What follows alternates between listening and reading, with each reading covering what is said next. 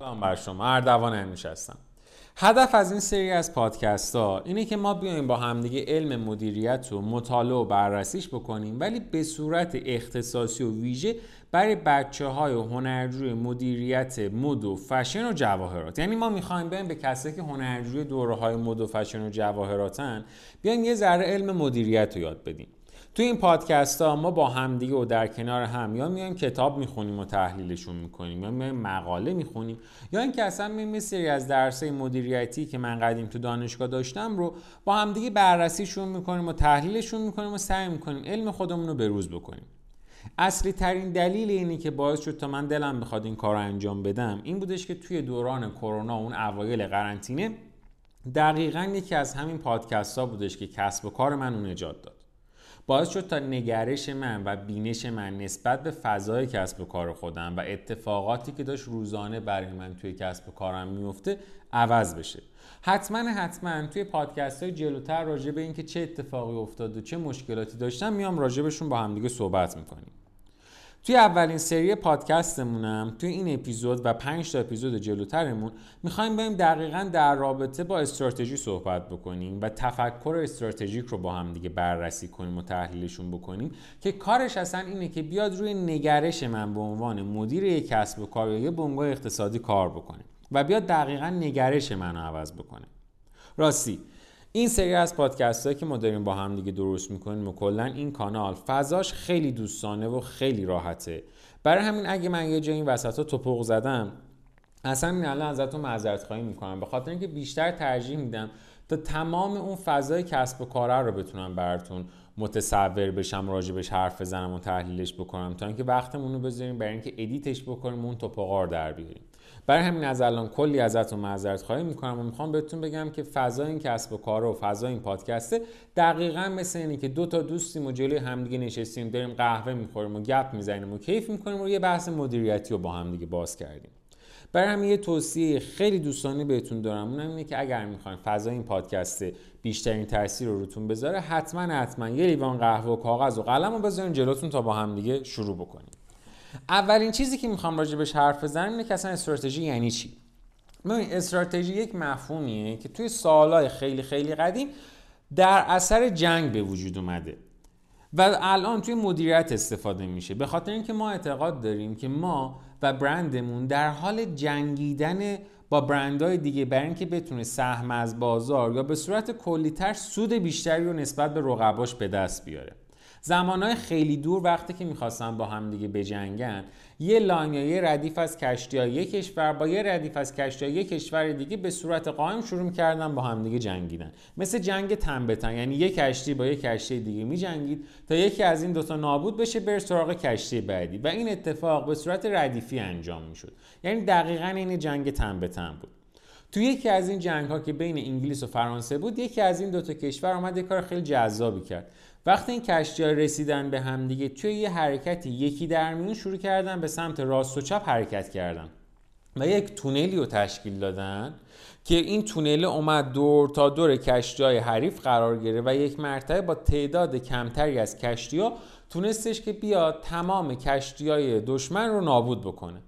و یه جورایی علم استراتژی از اینجا شکل گرفت که آدمایی که داشتن به عنوان سردارای جنگی به عنوان اون کلونل ها داشتن با هم دیگه میجنگیدن تصمیم گرفتن تا قبل از جنگ یه سری استراتژی های پیاده سازی بکنن تا بتونن جلوی دشمن پیروز بشن.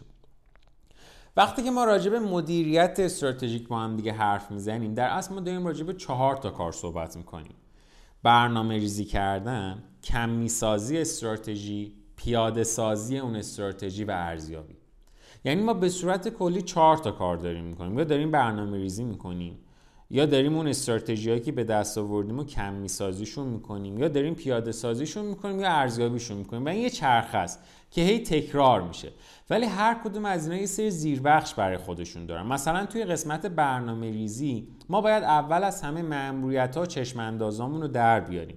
یا همون ویژن و میژنی که خیلی وقتا بهشون حرف زدیم. که یه جورایی مثلا تعریف خیلی خیلی خیلی سادهش رو اگر بخوایم بهتون بگیم مأموریته یه جورایی میشه همون چگونگی رسیدن به اون چشم اندازه.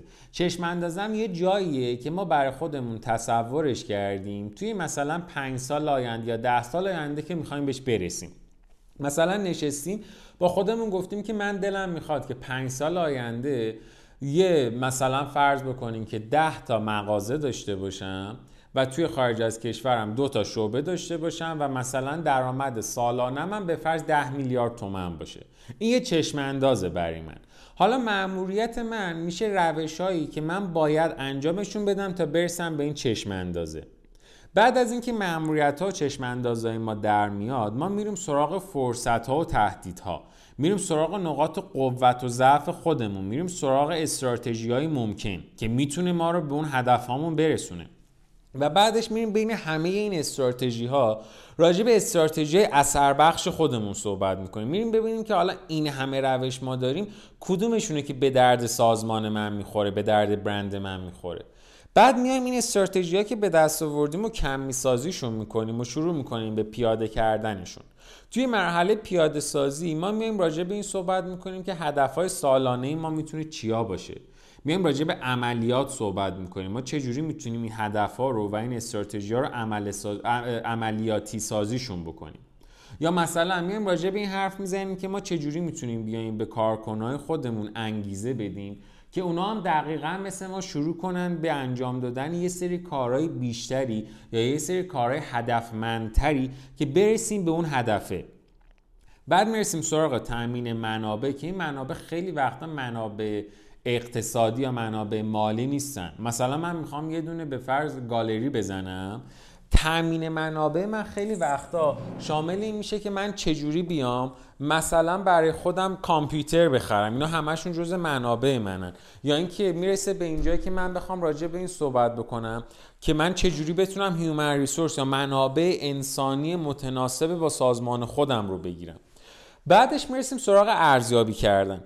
حالا لزوما این نسخه ای که ما داریم توی قسمت استراتژی برای سازمانمون درست می‌کنیم بهترین نسخه ممکن که نیستش که. ممکنه که به خاطر تحولاتی که داره توی صنعت به وجود میاد یا تحولاتی که داره توی دنیا به وجود میاد توی محیط کسب و کار من به وجود میاد یا اصلا ممکنه یه مرتبه وسط کسب و کارم من یه پیشنهاد خیلی خوبی توی مربوط به شراکت بگیرم. به خاطر این تحولات و این دسته از اتفاقاتی که میفته ما همیشه میایم این استراتژی های خودمونو و جاهایی که توی این مسیر استراتژی قرار گرفتیم و ارزیابیشون می‌کنیم. این ارزیابی بعضی وقتا دید کمی داره بعضی وقتا دید کیفی داره. یعنی بعضی وقتا ما میایم توش کوالیتی رو بررسی می‌کنیم بعضی وقتا کوانتیتی رو بررسی می‌کنیم. حالا یه قدم جلوترش میریم نگاه می‌کنیم ببینیم مثلا توی محیط کسب و کار ما چه اتفاقات جدیدتری نسبت به گذشته افتاده؟ بهش اصطلاحا میگیم تحلیل مجدد محیط. در نهایت هم میایم یه سری اقدامات اصلاحی انجام میدیم و بعدش دوباره برمیگردیم توی سیکل اولمون. یعنی دوباره می‌رسیم سراغ برنامه ریزی ماموریت و چشم انداز و همینجوری میایم تا جلو. پس من باید بدونم که مدیریت استراتژیک یه چیزی نیستش که توی یه مثلا یه بار توی سازمان من انجام بشه. نه. یه چرخ و همیشه داره انجام میشه و همیشه داره کنترل میشه. توی این سری از پادکست ها ما میایم روی پنج تا از اصلی ترین این نقاط بیشتر دست می‌ذاریم. یعنی میایم بیشتر بررسی می‌کنیم فرصت ها و تهدیدا رو. قوت و ضعف رو استراتژی های ممکن و استراتژی اثر بخش و عملیات رو. این پنج قسمت پنج قسمتی هستند که ما توی این سری از پادکست سعی می‌کنیم وقت بیشتری برشون بذاریم. علتش هم اینه که هر کدوم از این پنج تا از یه جنس جدا هستن. مثلا فرصت ها و تهدیدها اتفاقاتی هن که محیط یا صنعت برای من رقم می‌زنیم ببین ما هممون داشتیم تا قبل از بهمن 1398 خیلی خوب کسب کار خودمون رو پیاده سازی می‌کردیم و کار می‌کردیم. حالا یکیمون ماهی 100 هزار تومن درآمد داشت یکیمون ماهی 100 میلیون تومن درآمد داشت. ولی هممون داشتیم یه کارهایی می‌کردیم و محیط کسب و کار و صنعتمون هم خیلی اوکی بود. یک مرتبه یه ویروسی اومد به نام کرونا که این ویروس کرونا باعث شد تا همه چیز جابجا جا بشه. یعنی تحلیل ما نسبت به محیطمون عوض شد. توی حوزه آموزشی ما داشتیم درس می‌دادیم. و تدریسامون هم همیشه حضوری بود. این پرسن بود. یعنی آدما باید می اومدن سر کلاس ما میشستن و اعتقادم داشتیم که مثلا توی بحث طراحی جواهر با کامپیوتر یا بحث طراحی لباس با کامپیوتر ما باید سر کلاس باشیم هنرجو هم باشه تا ما حتی فرم نشستن طرف و پای لپتاپ بتونیم اصلاح بکنیم. و می‌گفتیم مثلا چیزی به اسم مثلا ویدیو ضبط شده و دوره آنلاین اونه یه چیز اشتباس برای ما. و استراتژی ما اون موقع کلاس های دقیقا این پرسن یا حضوری بود. بعد یه مرتبه محیط کسب و کار جابجا جا شد و تغییر کرد و کلا کرونا اومد و باعث شدش که خود ما بریم به این سمتی که بگیم نه ما مجبوریم دوره های آنلاین داشته باشیم. حالا مجبوریم دوره های ضبط شده داشته باشیم. اینو توی گالری ها می‌بینیم یه زمانی همه ما می‌گفتیم آقا ما اصلا طلا رو شاید آنلاین نتونیم بفروشیم.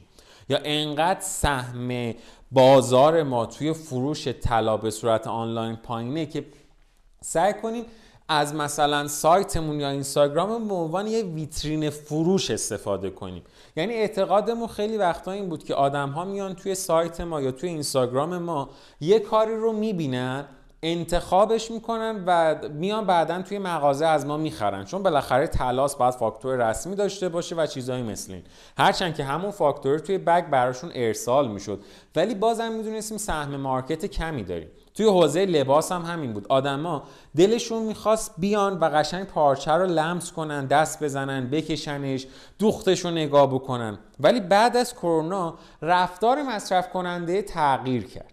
اینا همش رو مربوط به تحلیل محیط میشه و فرصت ها و تهدیدهایی که برای من به وجودش میاره. بعد من باید بیام راجع به خودم حرف بزنم. راجع به بنگاه اقتصادی خودم یا راجع برند خودم یا اصلا حتی راجع شخص خودم. بیام بگم که من چه نقاط قوت و چه نقاط ضعفی دارم. پس بررسی کردن قوت و ضعفا یه چیزایی درون سازمان انجام میشه. بعد بیام بگم حالا با توجه به محیط و صنعت و منابع و بنگاهی که ما داریم بیایم یه تحلیل انجام بدیم و بیایم بگیم که آقا حالا من تو این بازی نسبت به رقبای خودم کجا قرار گرفتم؟ بهش میگیم تحلیل رقابتی یا نظریه بازی ها که در نهایتش ما استراتژی های ممکن خودمون رو بهشون می‌رسیم.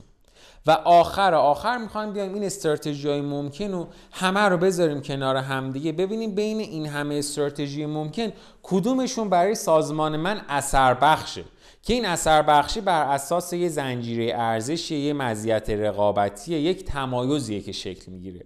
و در انتهای کار برسیم سراغ بخش عملیات. که عملیات یعنی مدیریت تغییر و مدیریت تعارض. شما تصور بکنین توی مثلا بحث همین کرونا یا همین کووید 19 ما داشتیم کار می‌کردیم. برای کار کردنمون هم با آدم ها می‌گفتیم که ببین سعی بکن که مثلا فروشنده که میاد توی مغازه رو راضی نگه داری باش صحبت بکنی این حرفا رو بزنی اینجوری کنی اینجوری کنی و مثلا یه آقایی هم بعدا میاد و سعی می‌کنه از یه سری از محصولات عکس بگیره که این عکس رو ما تو اینستاگرام و سایت و چیزایی مثل این بذاریم. و تو وظیفت اینه که صرفا روزانه از هر کدوم از این شعبی که تو اونجا فروشنده هستی دو تا استوری به من بدی که من این استوری ها رو بتونم تو اینستاگرام هم استفاده بکنم.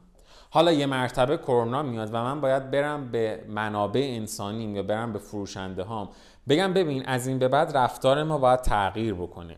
ما دیگه ازت دو تا استوری نمی‌خوایم. ما از تو مثلا به جای دوتا 20 تا استوری در روز می‌خوایم. ما دیگه نمی‌تونیم صرفا به یه نفر اعتماد بکنیم و بخوایم که از 20 تا شعبه ما عکاسی بکنه ما از این به بعد باید فعالیتمون رو توی حوزه به فرض توی حوزه آنلاین و توی حوزه اینستاگرام افزایش بدیم. در نتیجه همه اینها می‌رسیم به اینجایی که یه سری تغییراتی و یه سری تعارضاتی برای ما به وجود میاد که این تغییرات و تعارضاتی که الان داره به وجود میاد همشون از جنس اینیان که ممکنه آدم ها و نیروهایی که ما داریم ما رو قبولمون نکنن. پس در نتیجه ما باید یاد بگیریم که چجوری این تغییره رو و این تعارضه رو بتونیم که کنترلش بکنیم. به صورت کلی اگر بخوایم بگیم روی کرده این سری از پادکست ها روی روش های تحلیلی تدوین استراتژی. تحلیلی یعنی چی؟ یعنی که ما نمی‌خوایم صرفا یه سری ابزار رو یاد بگیریم. یاد بگیریم مثلا سوات پیاده سازی بکنیم یاد بگیریم پستل بذاریم. برعکس توی این سری از پادکست ها من می‌خوام یه کاری با هم دیگه انجام بدیم که ما یک بینش و نگرش استراتژی داشته باشیم. بینش و نگرش استراتژی یعنی اینکه من وقتی که حتی دستم توی جیبمه و توی سازمانم دارم حرکت می‌کنم بتونم به صورت دقیق و درست بر اساس یک بینش و نگرش دقیق و درست تشخیص بدم که آیا الان این اتفاقی که داره توی سازمان من میفته از جنس فرصت یا از جنس تهدیده از جنس قوت یا از جنس ضعفه. و چجوری رو می‌تونم به بهترین نحو پیاده سازیش بکنم؟ ما می‌خوایم از دست بچه ها کاغذ و قلم رو بگیریم و یک نگرش درست پیشون بدیم. که صرفا برای اینکه استراتژی خوبی رو تدوین بکنیم همیشه نیازمند کاغذ و قلم و نشستن چیزایی مثل این نباشیم. امروز مفاهیم و نظریه ها و ابزارهای تحلیل مکمل شهود و خلاقیتن نه جایگزینشون. یعنی قرار بر نیستش که اینا جایگزین همدیگه بشن. ما در تمام این سری از پادکست ها ابزارها رو بررسی می‌کنیم ولی به این معنا نیستش که ما بگیم سواد دیگه به درد نمی‌خوره یا پستل دیگه به درد نمی‌خوره نه. ما دقیقا از همین ابزارها استفاده می‌کنیم ولی انقدر توی ریشهشون میریم انقدر توی فهمشون میریم که شماها اینها رو بتونید در کنار هر کاغذ و قلمی استفاده بکنید. ولی به صورت کلی به صورت دائم نیازمندشون نباشین.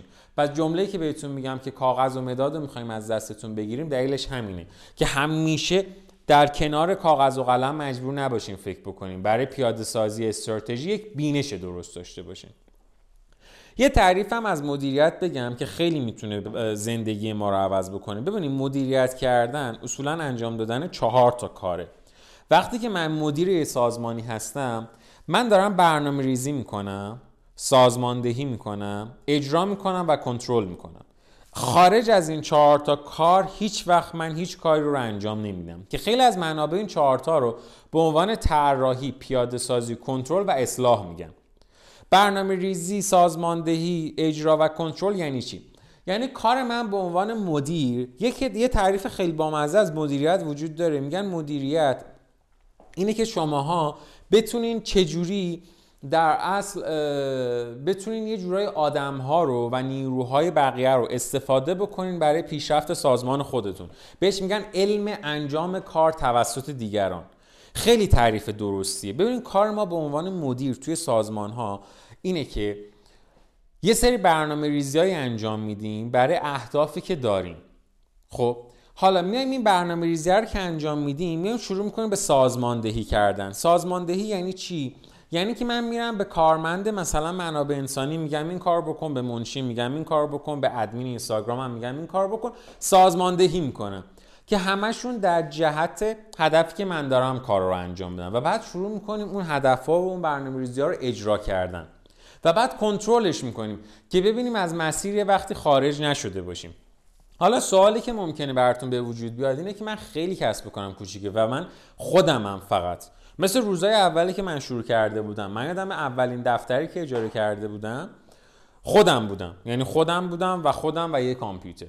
و اونجا ما مجبور بودم یعنی ما که دیگه نه دیگه اونجا خود من مجبور بودم که کار سایتم رو انجام بدم خودم مجبور بودم تو اینستاگرام فعالیت بکنم.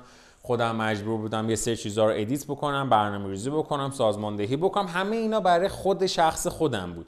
ولی باید انجامشون می‌دادم تا برسم به جایی که الان دفتر داشته باشم پرسنل داشته باشم و باها کار بکنم. حالا یه دونه مفهوم سریع دیگر هم با همدیگه بررسی بکنیم که اصلا تفاوت بین علوم طبیعی و علوم انسانی. این سری پادکستی که داریم با همدیگه راجبش صحبت می‌کنیم شاید سخت ترین پادکست ما باشه.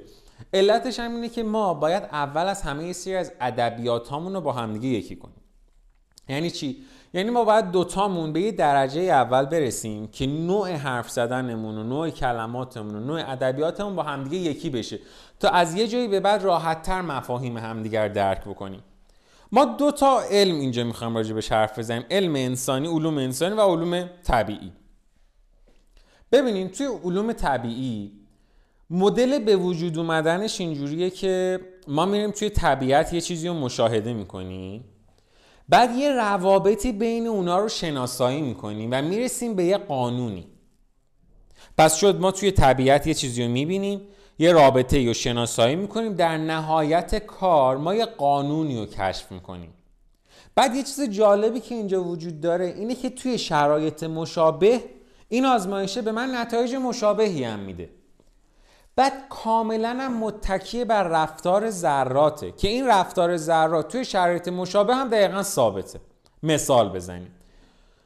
اگر که مثلا فشار یک اتمسفر باشه آب همیشه در دمای 100 درجه به جوش میاد. خیلی چیز جذابیه. یعنی همیشه توی این شرایط آب توی دمای 100 درجه میجوشه.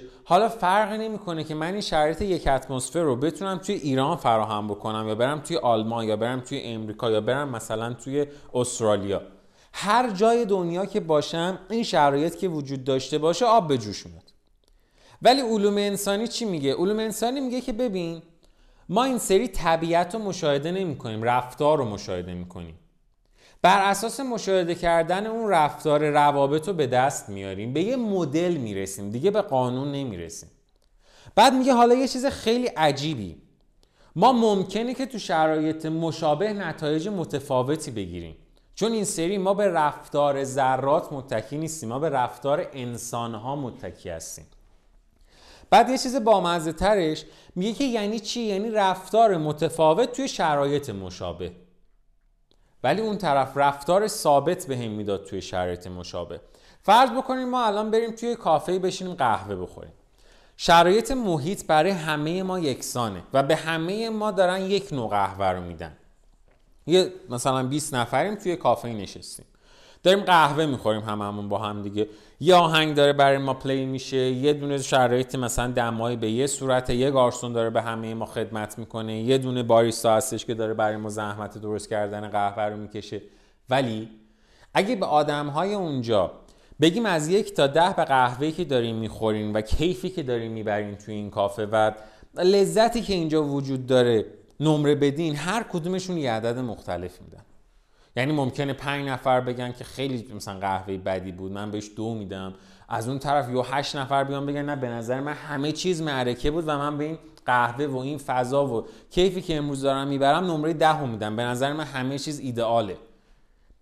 خیلی رفتار عجیبیه. برای همین خیلی وقتا تکست بوک هایی که ما داریم می‌خونیم توی علم مدیریت توی امریکا جواب میده توی آسیا جواب نمیده. یا مثلا حرفی که ما می‌زنیم برای برند من داره جواب میده که تو حوزه جواهرات کار می‌کنه. برای برند X که اتفاقا اونم داره تو حوزه جواهرات کار می‌کنه جواب نمیده. حالا سازمان یعنی چی؟ سازمان یعنی مجموعی از عناصر و عوامل که با همدیگه ارتباط متقابل دارن یعنی رو هم اثر می‌ذارن. منابع رو از محیط خارج می‌گیرن یه سری فرایند روش انجام میدن محصول دوباره میدن به محیط خارج. و نکته مهم اینه که سازمان همیشه یک سیستم بازه. یه استادی ما داشتیم سر کلاس باری بحث خیلی جالبی کرد. میگفتش که ببینین یه کارخونه رو در نظر بگیریم کارخونه از نظر پسر رئیس کارخونه یعنی کارخونه. وقتی بهش بگن چی صداش می‌زنی میگه من خب میگم یه کارخونه. وقتی که با یه وکیل حرف بزنین اون وکیله ممکنه که به اینجا به یک بنگاه اقتصادی. وقتی با یک مثلا قانون مدار صحبت بکنین با یه حقوقدان حرف بزنین یا اصلا با یک کسی که مربوط به اداره مالیات باشه صحبت بکنین میگه نه.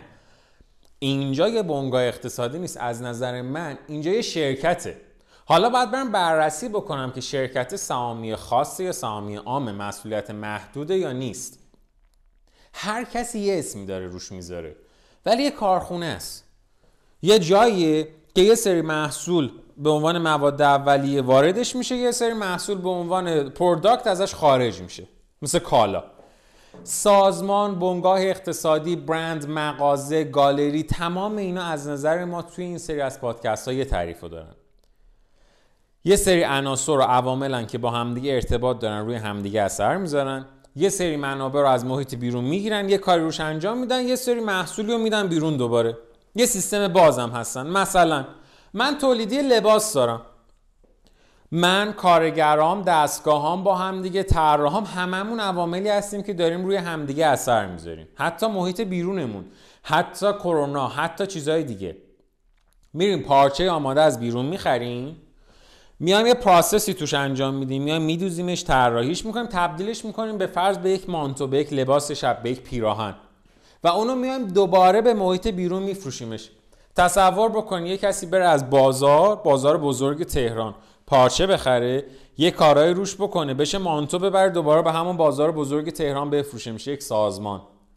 پس اگه یه زمانی ما وسط این پادکست راجع به سازمان باهاتون حرف زدیم فکر نکنید که یه اسم خیلی خیلی بزرگو داریم میاریم. منظورمون یه کارخونه وحشتناک نه. حتی برند شما که کاملا متکی به شخص خود شما هستش هم یه سازمانه. حالا مدیریت میشه تأمین منابع این سازمان تو شرایط محدودیت منابع. این میشه بچه ماهیت اصلی شغل مدیریت. یعنی ماهیت اصلی شغل مدیریت زمانی خودشون نشون میده که شما توی شرایط محدود منابع باشین و مجبور باشین که تامین منابع بکنین منابع یعنی چی؟ منابع یعنی نیروی انسانی. منابع یعنی چی؟ یعنی پول. منابع یعنی چی؟ یعنی پارچه یعنی طلا یعنی نقره. همه اینا یعنی یه سری منابع. وقتی که طلا ندارم و مجبورم طلا به دست بیارم تا بسازم تا بتونم بفروشم و پول درارم یعنی من مدیرم. وقتی که همه چی رو رواله که مدیریت لازم نداره شما همه چی رو روال باشه بری ترکیه بشینی مثلا قهوتم بخوری کیفت هم بکنی سازمانت داره حرکت می‌کنه. نیازی نداری اصلا به این قضیه. حالا اهداف همزمان و مستمر پنج وظیفه برنامه ریزی، سازماندهی، رهبری، هماهنگی، کنترل در بکارگیری این منابع برای نیل به اهداف سازمان میشه تعریف مدیریت. خیلی تعریف داره یکی از تعریفش گفتیم. مثلا علم انجام کار توسط دیگران هم یعنی همین کار. پس مدیریت ماهیت اصلیش میشه تامین منابع تو شرایط محدودیت منابع و انجام همزمان و مستمر. یعنی اینجوری نیستش که یه بار انجام بدم بعد بگم خب دیگه اوکی شد دیگه حالا بریم مثلا باشگاه دیگه لازم نیست من تو سازمان خودم باشم. نه. انجام همزمان و مستمر 5 تا وظیفه برنامه ریزی سازماندهی رهبری هماهنگی کنترلم توی بکارگیری منابع برای رسیدن به اهدافی که سازمان برای خودش در نظر گرفته. حالا یه تعریف خیلی خیلی مهمی می‌خوایم الان با هم دیگه داشته باشیم. بهش میگن تفکر سیستمی. تفکر سیستمی یه چیزیه که به شدت برای کسایی که من مشاورشون بودم دیدم که دارن این اشتباه رو انجام میدن خیلی زیاد.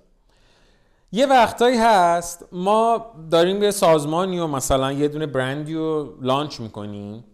بعد به طرف میگیم که ببین تو که داری زحمتشو می‌کشی. خب یه پول عکاس هم بده بذار عکساشو یه عکاس خوب برات بگیره.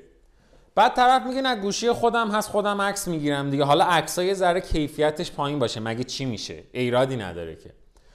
بعد از اون طرف اون آدمه اعتقاد داره به اینی که باید کوالیتی همیشه بالا باشه و باید کیفیت همیشه خوب باشه و شروع می‌کنه به استفاده کردن از بهترین خیاط ها استفاده کردن از بهترین تجهیزات. همه چیز خیلی خوبه ولی می‌بینه که کیفیتی که داره توسط مردم دیده نمیشه. در زمانهای خیلی خیلی قبلتر حالا خیلی خیلی قبلتر هم واقعا نه زمانه یه ذره قبلتر. آدم ها می‌گفتن که ببین تو اگر مثلا کوالیتیت خوب باشه عکاسیت خوب نباشه یا کوالیتیت خوب باشه اون طرف مثلا مدل خوبی استفاده نکرده باشی برای عکاسی ایرادی نداره. میپوشونن همدیگه رو. الان میان میگن ما یه چیزی داریم تحت عنوان تفکر سیستمی.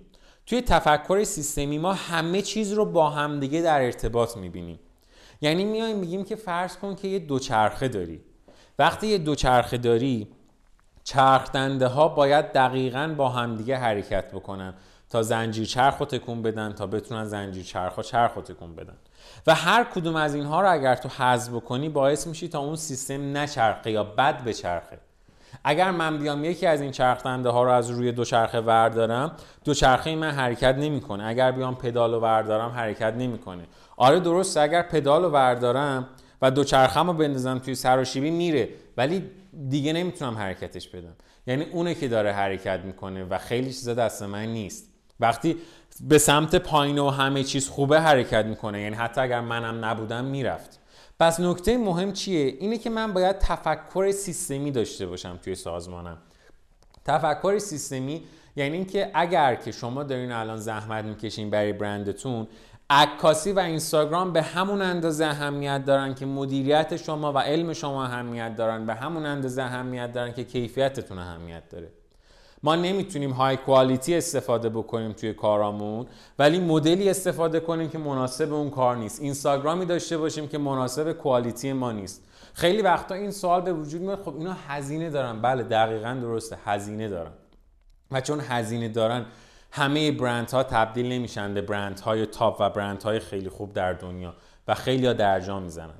و به خاطر همین که هزینه دارن من باید علم مدیریت رو یاد بگیرم تا بتونم هزینه هام رو کنترل بکنم تا بتونم هزینه هام رو به دست بیارم. یادتون باشه گفتیم تأمین منابع سازمان توی شرایط محدود منابع میشه علم مدیریت.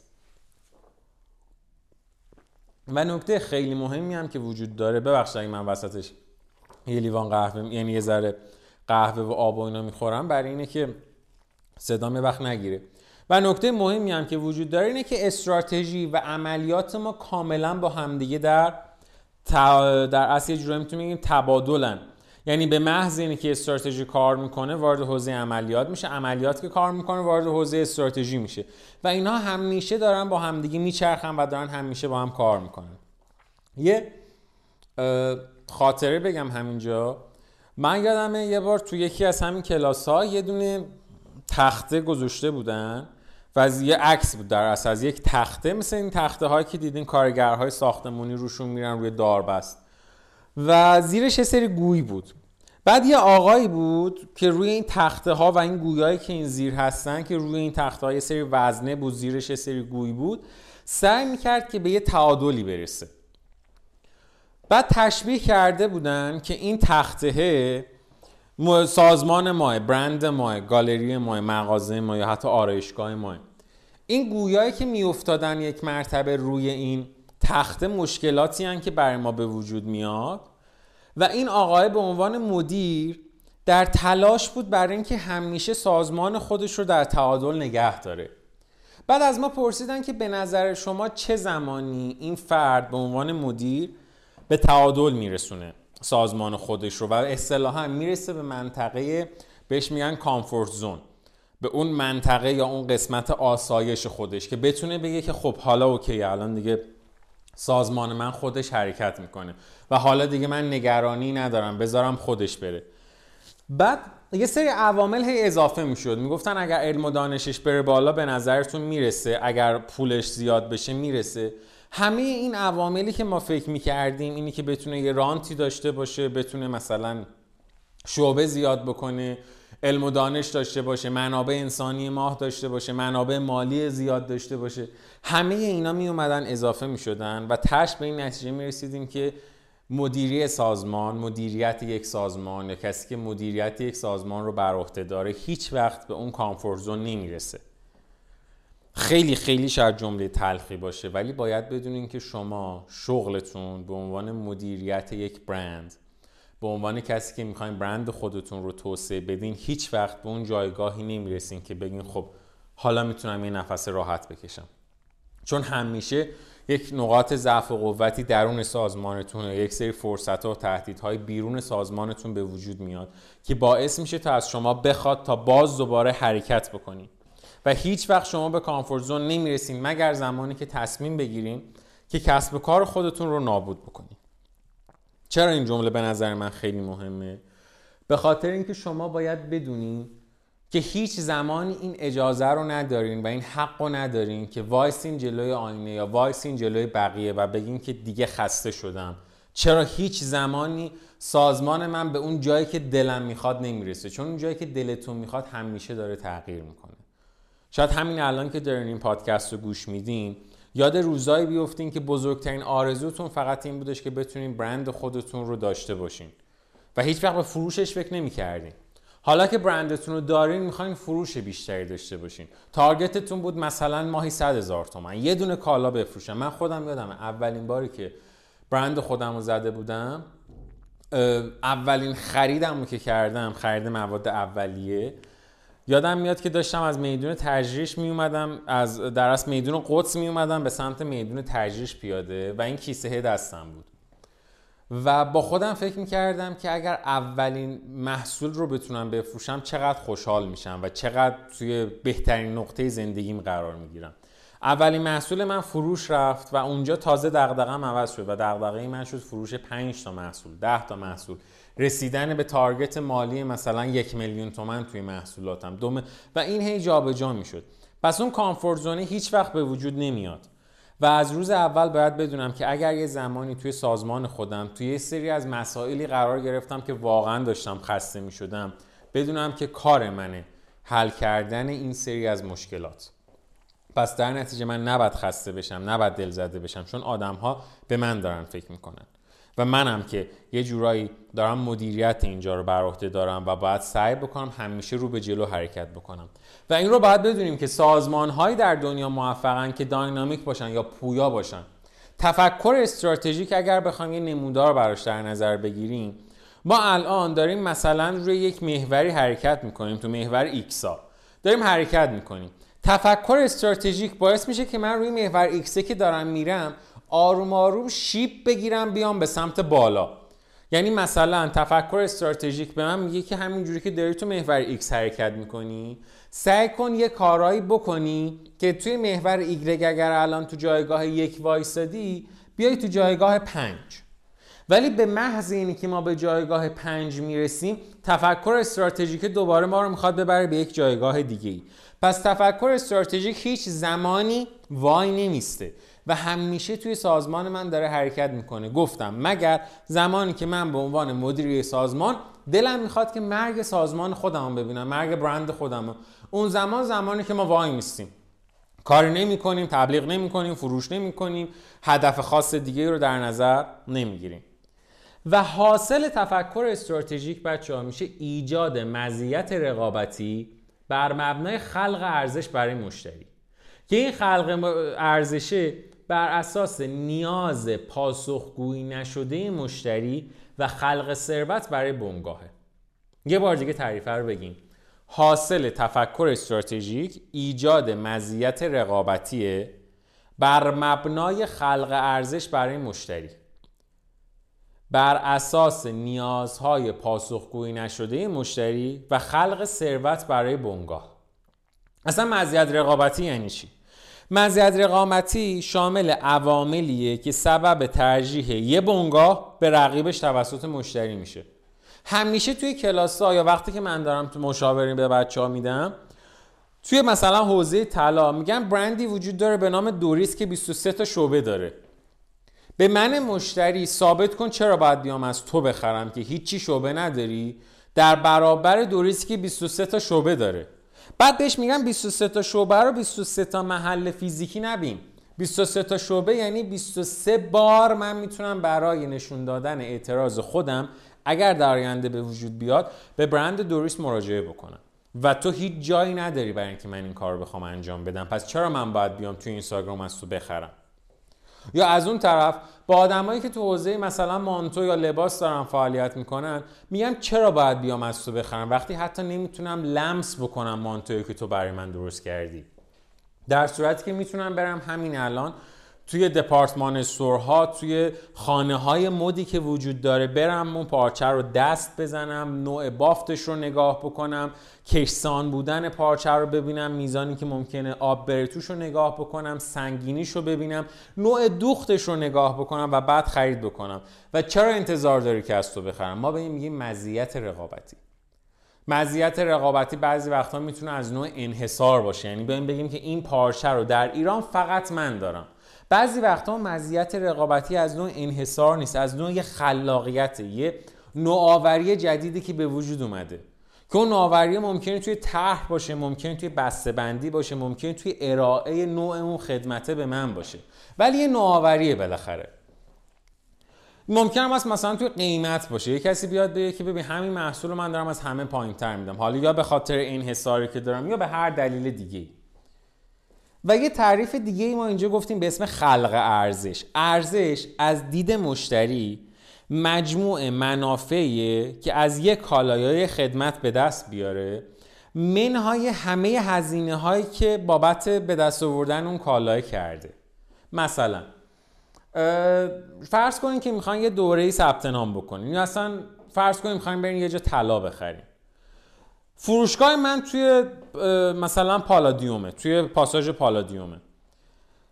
من صد هزار تومن اون طلا رو نسبت به بقیه برندهای دیگه ارزون تر میدم. شما حاضرین از من بخرین؟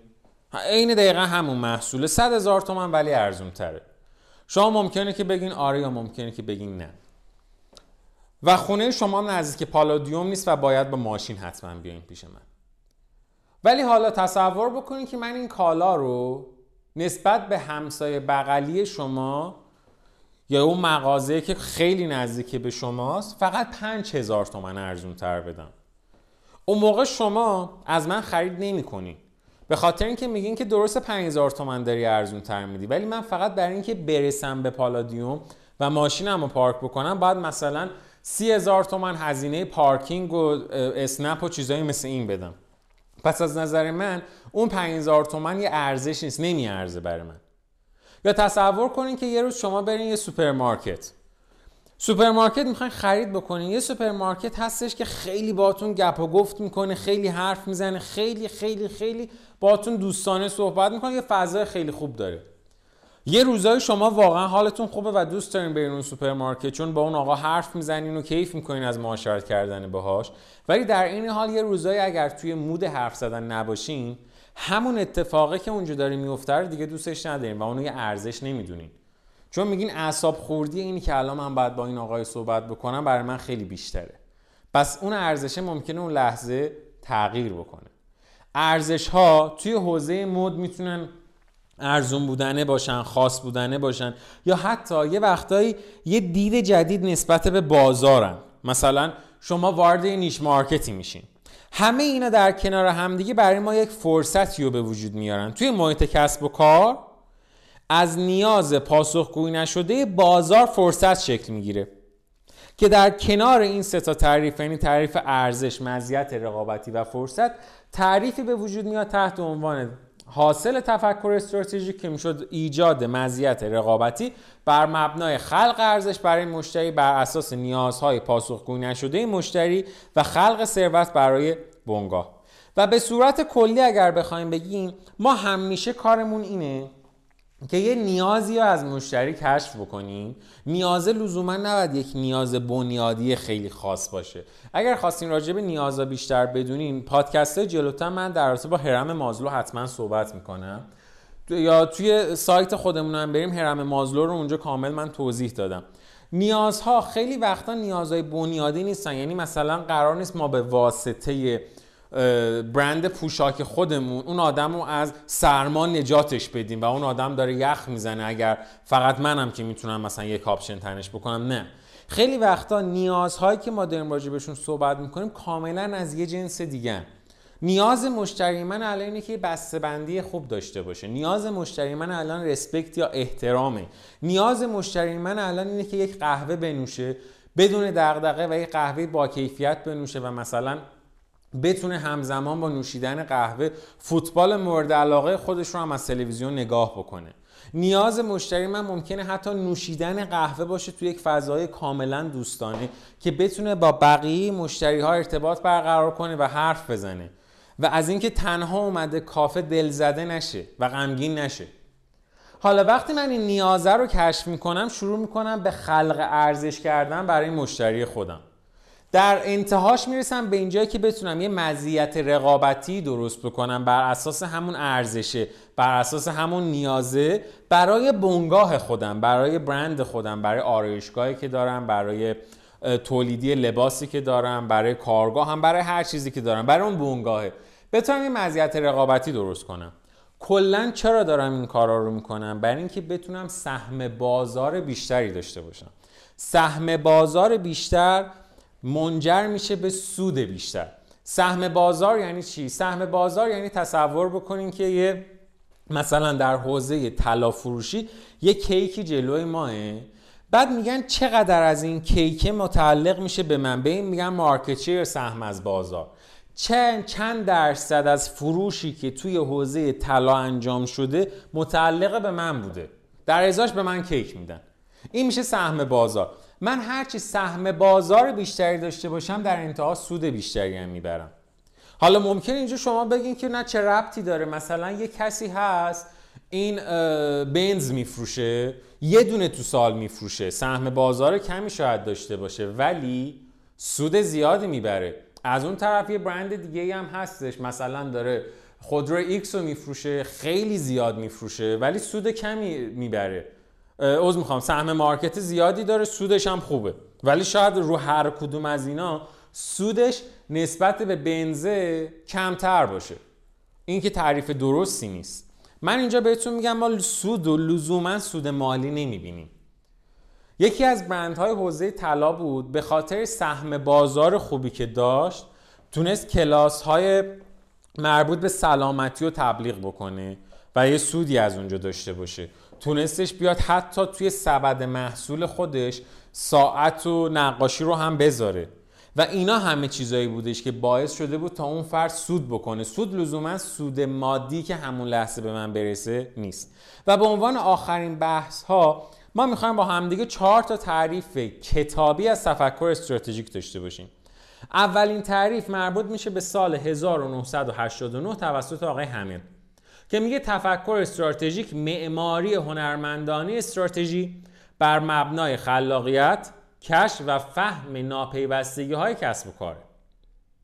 سه سال بعدش آقای استیسی تو سال 1992 میگه که تفکر استراتژیک تحریزی اقدامات بر اساس یادگیری های جدیده.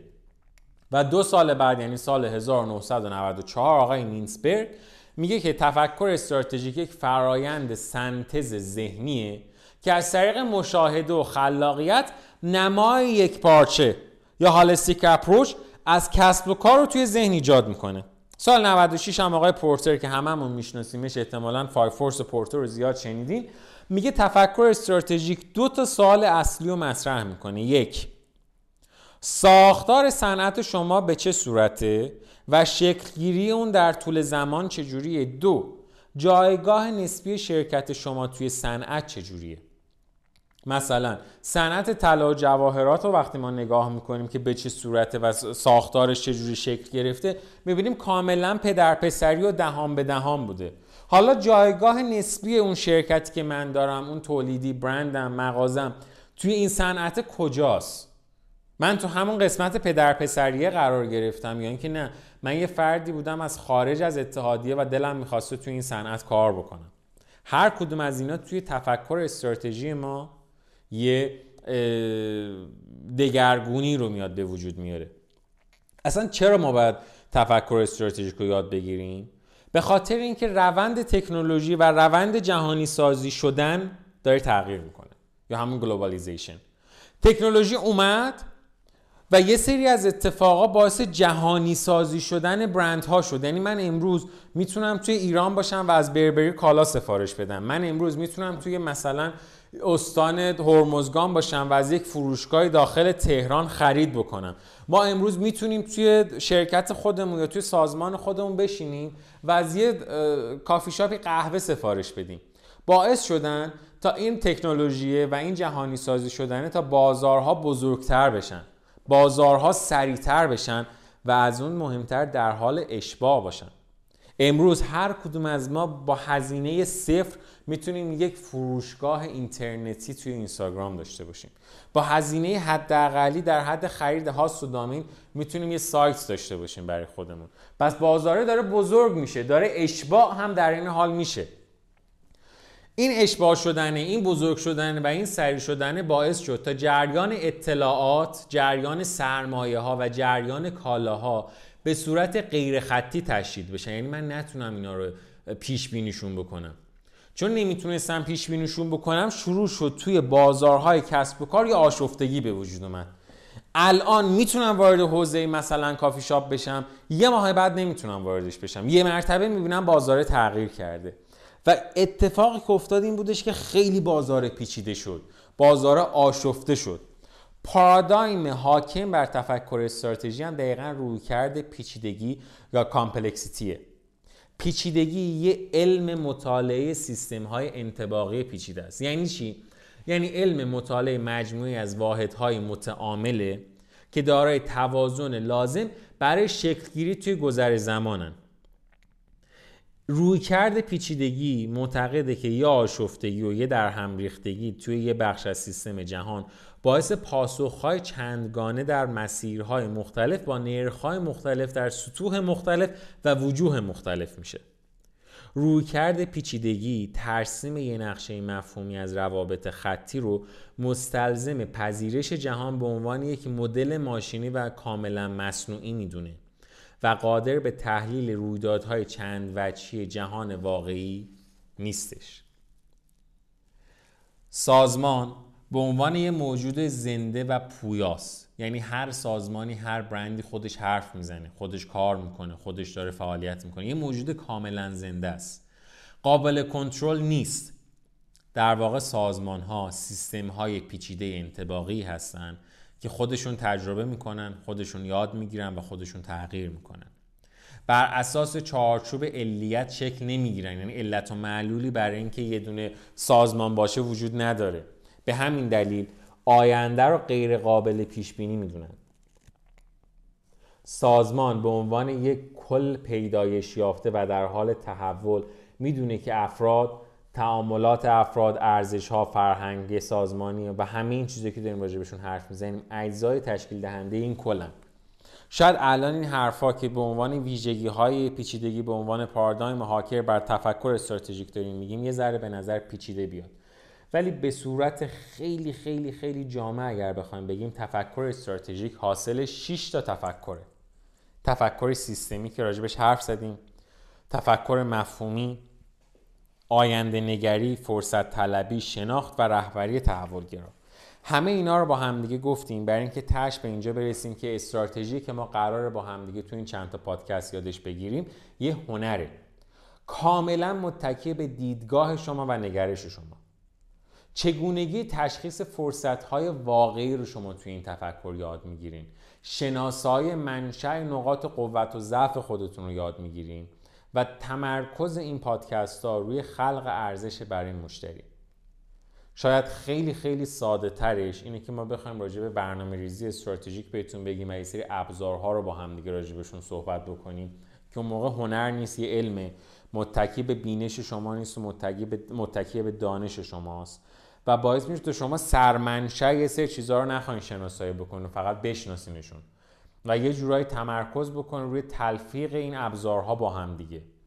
ولی داشتن هنر استراتژی به شما کمک می‌کنه تا هر چیزی رو به صورت بنیادین بتونین ببینین و زودتر از همه افرادی که دارن تو این حوزه کار می‌کنن فرصت ها و تهدیدها رو شناسایی بکنین و زودتر از همه و هنرمندانه تر از همه بتونین ازشون استفاده بکنین. دیدین توی بورس خیلی از افراد هستن بورس رو شناسایی می‌کنه ولی نمیفهم می‌فهمه بورس مثلا سهام سهام خوبیه ولی نمی‌فهمه. باید بخره نباید بخره. الان بخره فردا بخره. اصلا بفروشه چیکارش بکنه؟